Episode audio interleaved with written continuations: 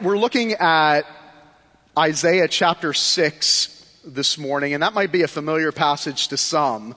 But the reason we're looking at Isaiah chapter 6 this morning is I have always looked at Isaiah 6 as the ultimate worship service. It is the ultimate worship experience. You see, what happens in Isaiah chapter 6 is the heavens are pulled back and Isaiah, the great prophet, catches a glimpse of what worship in heaven looks like. And if you weren't here last week, the reason we're talking about worship is we dived into a series entitled Created for Worship.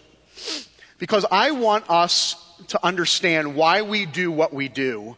For a lot of you, just getting here this morning was a struggle. For some of you, you said, is it even worth coming this morning? And what I want to happen here at Coral Ridge is that we develop such a culture of worship that this becomes the high point of our week. That we develop such a culture of worship that you in your mind and in your heart go, I can't imagine going another week without worship. That Sunday morning, there's a lot of things you miss in life but it's not going to be worship on Sunday morning. That this is the very thing that allows me to live and breathe and function in life. And so we're asking the question, how were we created for worship? What, why do we do what we do? And does it matter? And so we're looking at the ultimate worship service, in my opinion, here in Isaiah chapter 6. We'll look at the whole passage together.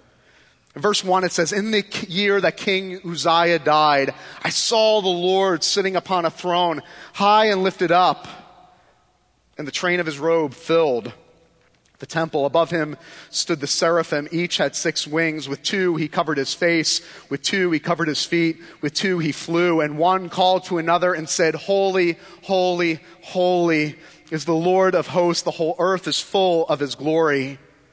And the foundations of the threshold shook at the voice of him who called, and the house was filled with smoke. And I said, Woe is me, for I'm lost. I'm a man of unclean lips and dwell in the midst of a people of unclean lips, for my eyes have seen the King, the Lord of hosts.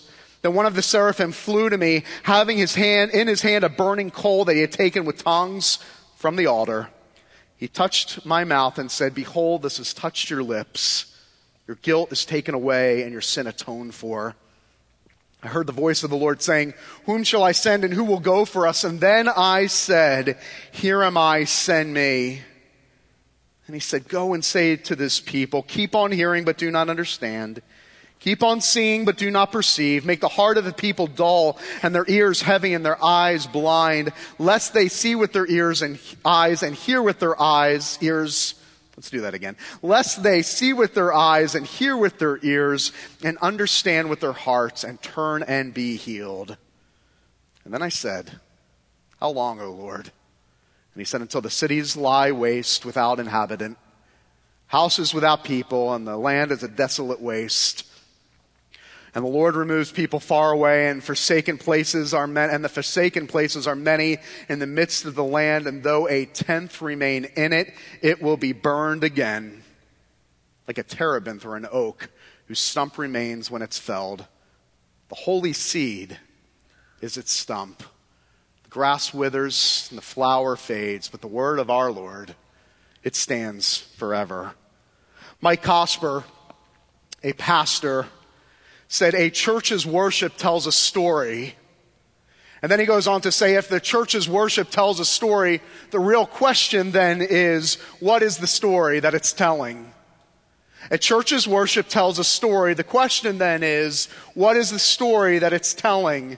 You see, last week we defined, we had a working definition of worship. Worship, as we defined it last week, is ascribing or assigning ultimate worth and value to someone or something so that when we gather for worship, we recognize that we are, all are worshiping 365 days, 24 hours a day, seven days a week. We are all worshiping something. The question is, when we come into worship God, when we come into this space, is our heart and our mind captured in such a way where we assign and ascribe ultimate worth to the God that has not only made us but created us? See, worship shapes us.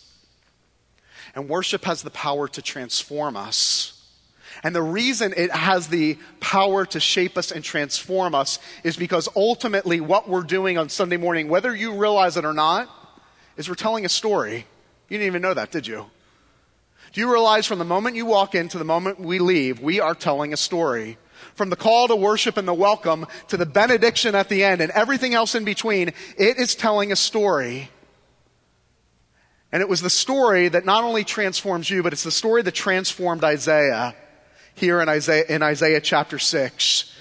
The worship of God and the telling of the story from beginning to end shaped and transformed Isaiah forever. But we have to understand the context. What was going on here? In verse 1 it says, In the year King Uzziah died, and I've mentioned this before, that nothing is put in scripture randomly. It all has a purpose. And that purpose marks, that date marks for us and for Isaiah something very significant that happened. You see, King Uzziah was a very popular king. He was put on the throne at the age of 16 and he reigned for 52 years. And in those 52 years, it was a golden age for the southern kingdom of Israel, Judah. It was a, it was a time of prosperity. It was a time of great wealth. King Uzziah defeated the, the Philistines. He had a, a army, a military, uh, the, the, which was the envy of the world, a global superpower. It was an abundance of wealth way beyond their needs. Life was good. And the reason it's so significant to understand that this is the context in which Isaiah gets a glimpse of God is you can imagine the panic. You can manage, manage the people scrambling. The great king Uzziah is died. The one who's led Israel into a golden era of bliss and prosperity is gone. And now it's time to panic. And what Isaiah wants us to understand, it's in that year, the year of people panicking, it's in that year of people wondering who will replace this great king who reigned for 52 years. It's in that year that Isaiah looked up and said, You thought King Uzziah was a great king, but you haven't seen anything yet. Let me show you the King of Kings. Let me show you the Lord of Lords. It's in that year that Isaiah sees the great king reigning on his throne. And here comes Isaiah. Isaiah is the great prophet. He's known as the great, greatest prophet in the Old Testament. He was known as the prophet with the golden voice. And you can probably imagine if I was Isaiah and was entrusted with the things Isaiah was entrusted with, there probably was a level of arrogance for Isaiah. He probably thought, hey, the king's gone. People are looking for answers. I probably can be the one to deliver. And then all of a sudden, Isaiah the man who's never lost for words, the man with the golden voice, the greatest prophet, all of a sudden, in an instant, sees a vision of someone greater than himself, greater than King Uzziah, and greater than anything he's ever laid his eyes on. And it's the beginning of the story that begins to transform his life as he sees God high and lifted up. And the things that we see here in Isaiah chapter 6, there's four things in particular that shape Isaiah's worship. There's four things that shape the story of Isaiah's worship and actually shape our worship, whether you realize it or not, here at Coral Ridge. The first thing that shapes the worship of Isaiah and shapes our worship here at Coral Ridge is adoration. We see it in verses 1 through 3. He sees God high and lifted up. Like I said, the king is gone. The great king is gone. And Isaiah's heart, in an instant, when he sees God here in, on his throne in Isaiah 6, 1 through 3, his heart in one instance is captured by something more beautiful, more majestic, more holy, more glorious than he's ever laid his eyes on before. You see, that's why we do a call to worship at the beginning. That's why we do a song of adoration at the beginning, like we did this morning. Joyful, joyful, we adore thee. Why? Was that just a random song we selected for this morning? No. It's because all throughout the week, your heart is adoring things smaller than God. And it's at the very top of the service that we want to capture that heart. We want to capture that mind and say, no, no, there is someone greater more beautiful, more majestic, more glorious than anything your heart and eyes have laid eyes on this week. We want your heart to be captured by something more glorious. And Isaiah's heart was certainly captured by something more glorious. See, the word glory here, the whole earth is full of his glory. The word glory means weightiness or, or greatness, the heaviness of God, the majesty of God, the majesty of his beauty and his splendor. And when the angels, when Isaiah sees the angels, here's what's interesting about them. They're covering everything. Their face and their feet. You see, what's interesting about the angels is they've never sinned. They technically have nothing to hide from. They have no guilt. But even in the presence of God, the holiness and the glory and the majesty of God, even in His presence, they find it right and good to cover themselves. And the Hebrew says in verse 3, holy, holy, holy. Anytime we see the repetition in the Hebrew, it's, it's the author's way of emphasizing the attributes and the character of God. He is holy, holy, holy. There is nothing more glorious or nothing more splendid, nothing more beautiful, nothing more glorious than God, the Lord of hosts, the King of glory. Why we do what we do on a Sunday morning. we worship God. We're called to worship. We're brought into the throne room of grace to worship God with the, with the prayer being that your heart is captured by something greater and someone greater than anyone that you've ever laid eyes on before. So we're captured by the beauty and the majesty of God. Isaiah is transformed by the adoration of God. The second thing we see in the story of Isaiah's worship, we see as soon as his heart and mind are captured by something more glorious than anything he's laid eyes on, what happens in verses 5 through 7? There's a moment of confession. What does he say in the presence of God? He says, Woe is me. See, all throughout the Bible, when we see the word woe, it's always somebody pronouncing it upon someone else. But here Isaiah has no choice but to pronounce it upon himself. You see, the word woe there is a word of condemnation. Isaiah looks at his life. Here's the prophet with the golden voice, the man who could do no wrong, that probably he thought in his mind to answer for Israel, and even he is going in the presence of the glory of God. He's saying, Woe. He pronounces condemnation upon himself. And he says, In the presence of God, woe is me. That's why we have a time in our service dedicated to confession. That as soon as we are captured and adore God, joyful, joyful, we adore thee and we capture the glory and the holiness and the majesty of God, we should be a proper and right response is to say, woe is me, I'm undone. There's no way that I can stand in the presence of the glory and the holiness of God. And so Isaiah says, Woe is me, I'm undone. And then something amazing happens.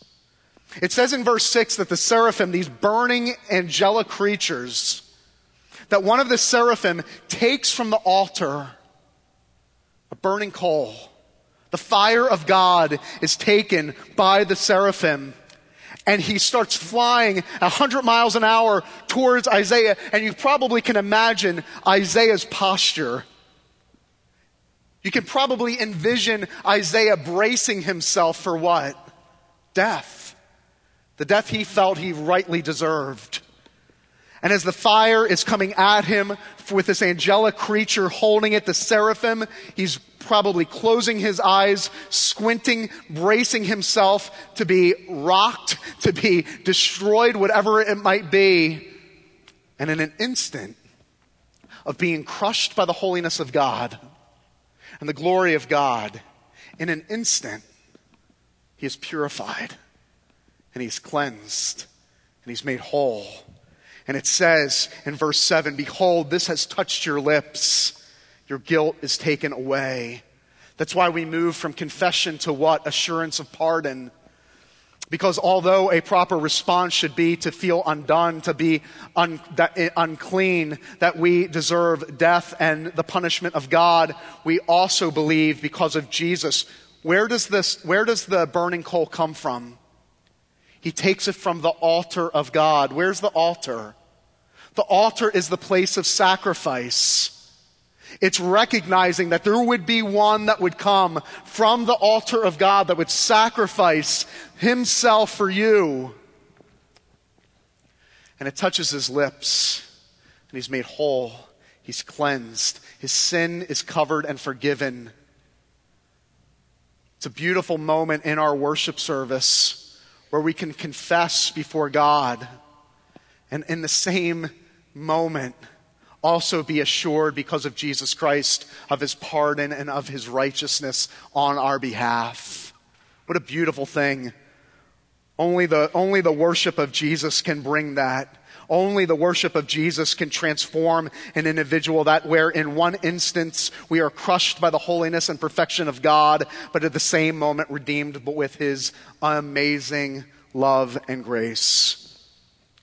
So Isaiah is transformed by the adoration of God. He is transformed by the confession and the assurance of pardon. And then it moves on in verse 8. There is a moment where he has been so transformed by his confession and by his assurance of pardon, thinking that he deserves death and think, thinking that he is about to receive death, but then receiving the pardon of God.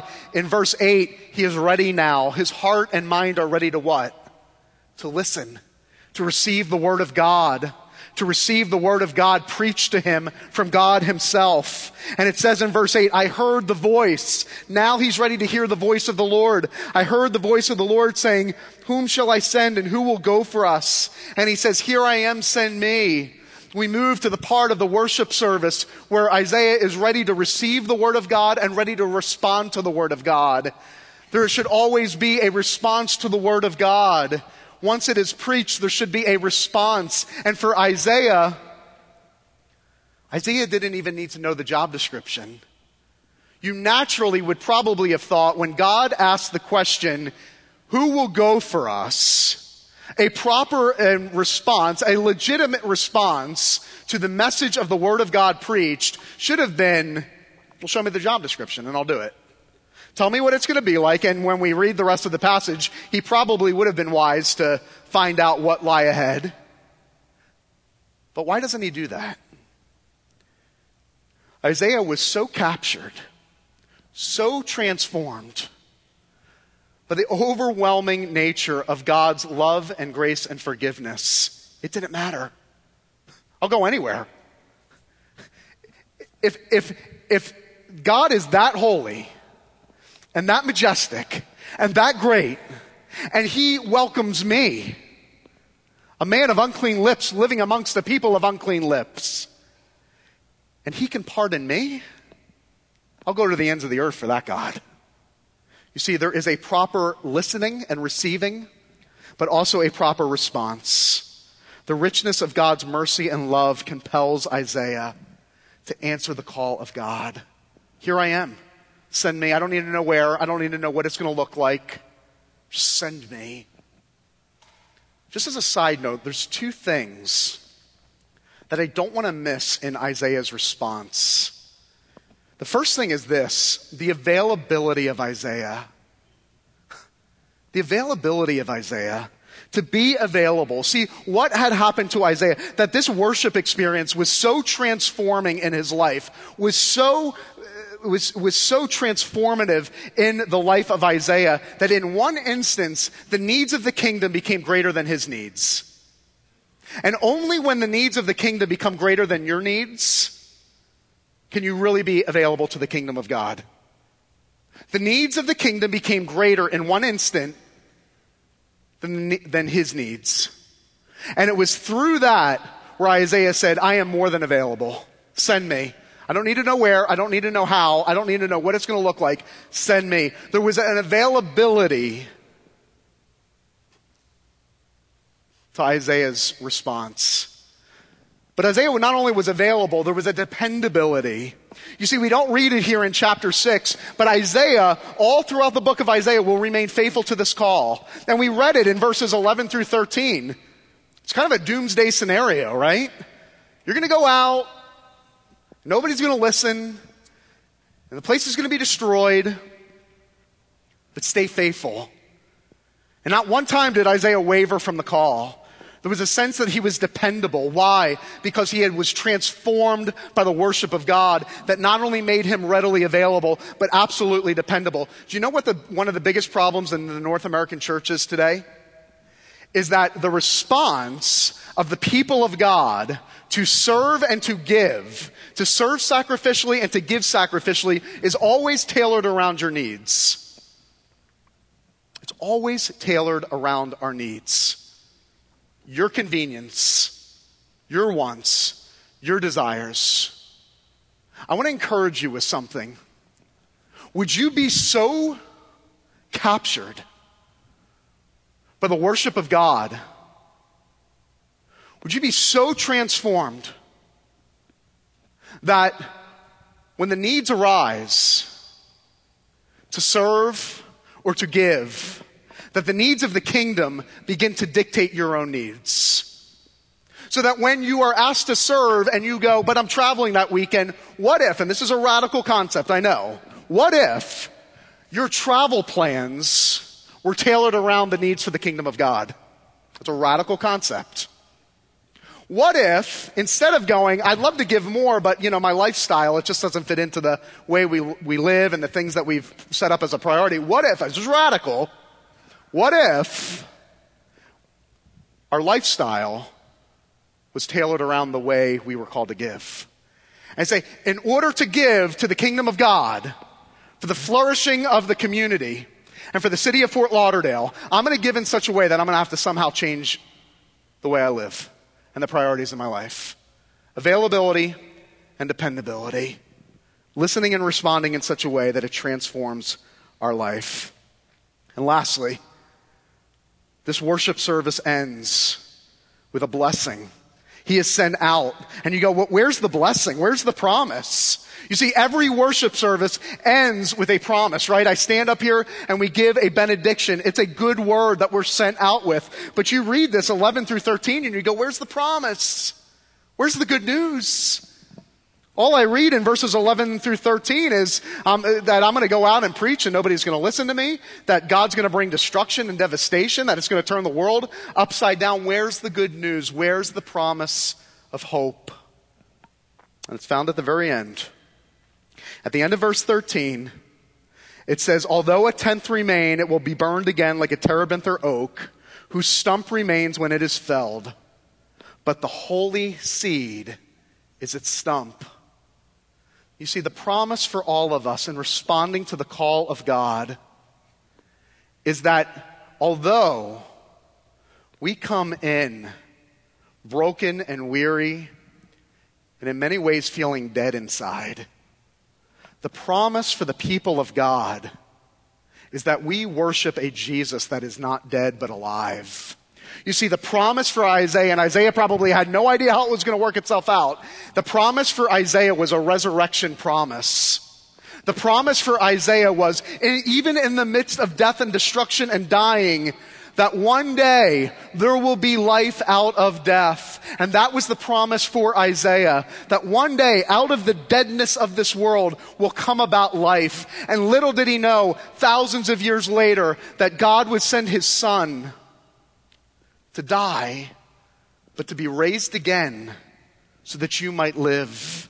You see, the message that we are telling every single Sunday, from the top of the worship service to the bottom of the worship service. And everything in between is this story that Jesus was dead but now alive. And that that story that, tran- that shaped the worship of Isaiah can be the very story that shapes your worship as well. And this is why we gather on Sunday mornings. This is why we worship together, why it's so critical, because we're not just coming here singing random songs and praying random prayers and listening to random messages. There is a purpose from beginning to end, and it's the story of all stories that shapes our worship that I pray shapes your life forever.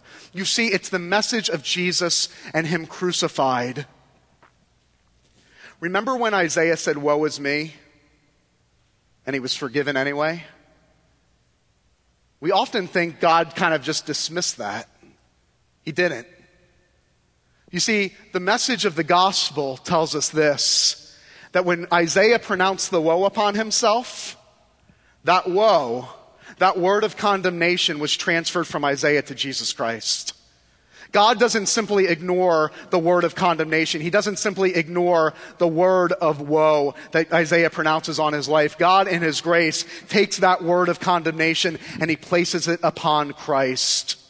So that for you this morning, whatever story you brought into this place, and we all have a story, stories that break us, stories that for some of you this morning are ashamed of. We bring a story, we bring a past into the worship of the people of God every single Sunday. And the good news is, regardless of the story that you brought in, we leave with a greater story, overshadowing our story. That your story can become his story, and his story can become your story. That you would be shaped by a greater story, the story of all stories. I'll end with this. Scott Sauls tells a story about a woman by the name of Mary who came to his church, and Mary had fallen on some hard times. Mary had lived her life with disappointment and rejection.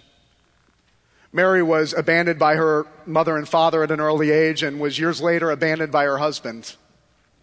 She was left to raise two boys all by herself, and she had continued to make mistakes and make bad decisions, but she thought, maybe I'll try out church. Maybe that'll make a difference in my life.